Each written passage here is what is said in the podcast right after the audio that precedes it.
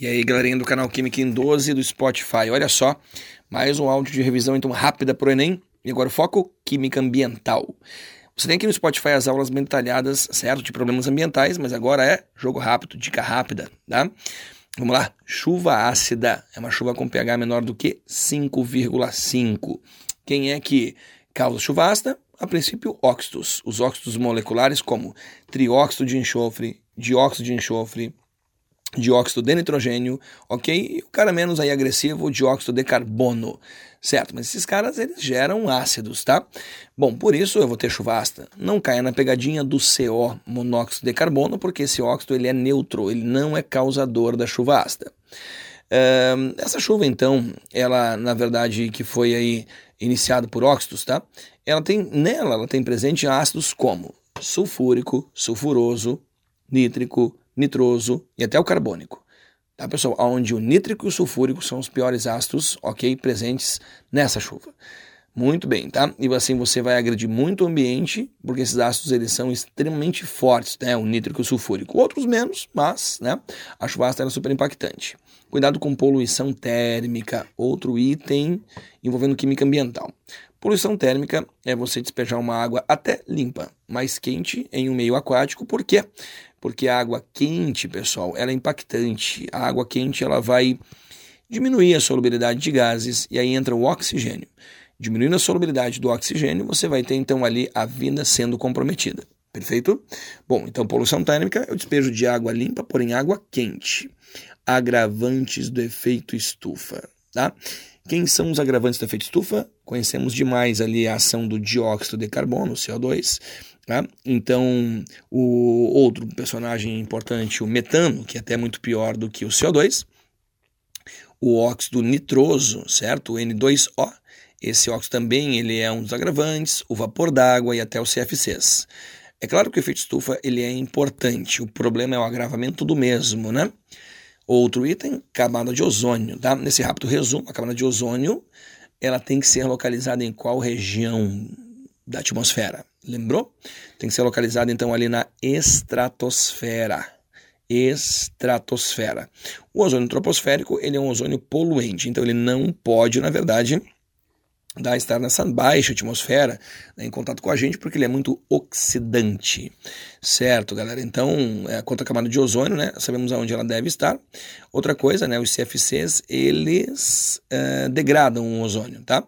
A radiação UV, que vai ser absorvida pelo ozônio, ela também quebra os CFCs, que quebram o ozônio. O problema é que eles saem ilesos, voltando a quebrar o ozônio novamente. Logo, se pararmos agora de emitir CFC, não quer dizer que paramos agora de destruir a camada de ozônio. Importante isso, tá? essa interpretação para as questões aí provenientes do Enem.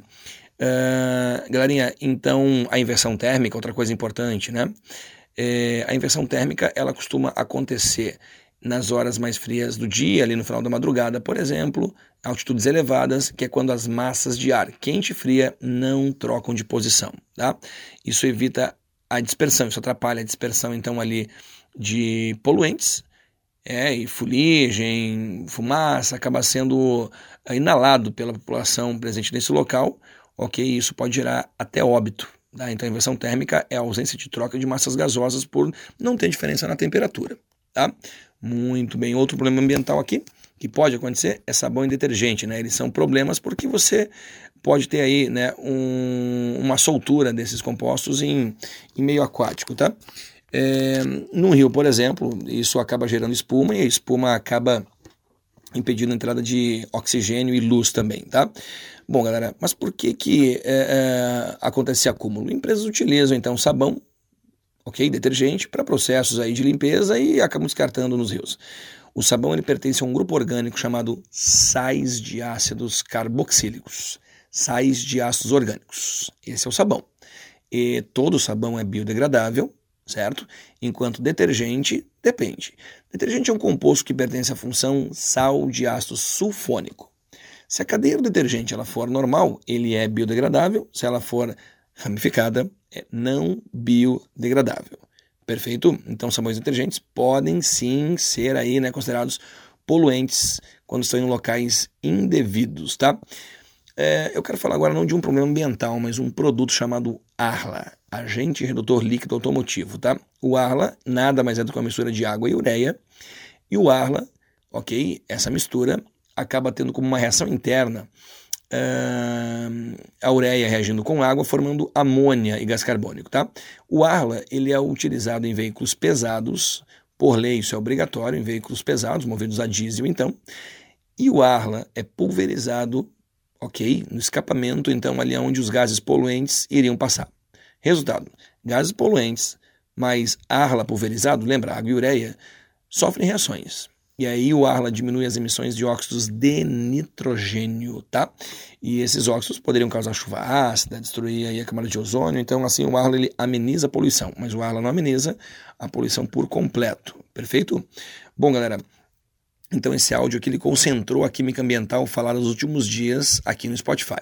Vamos para próximas dicas em próximas aulas, te aguardo aqui. Ou então lá no YouTube, com aulas de 12 minutinhos, e assim você vai ficando fera em química e detonar nas provas. Um abraço, galera. Bons estudos. Tchau, tchau.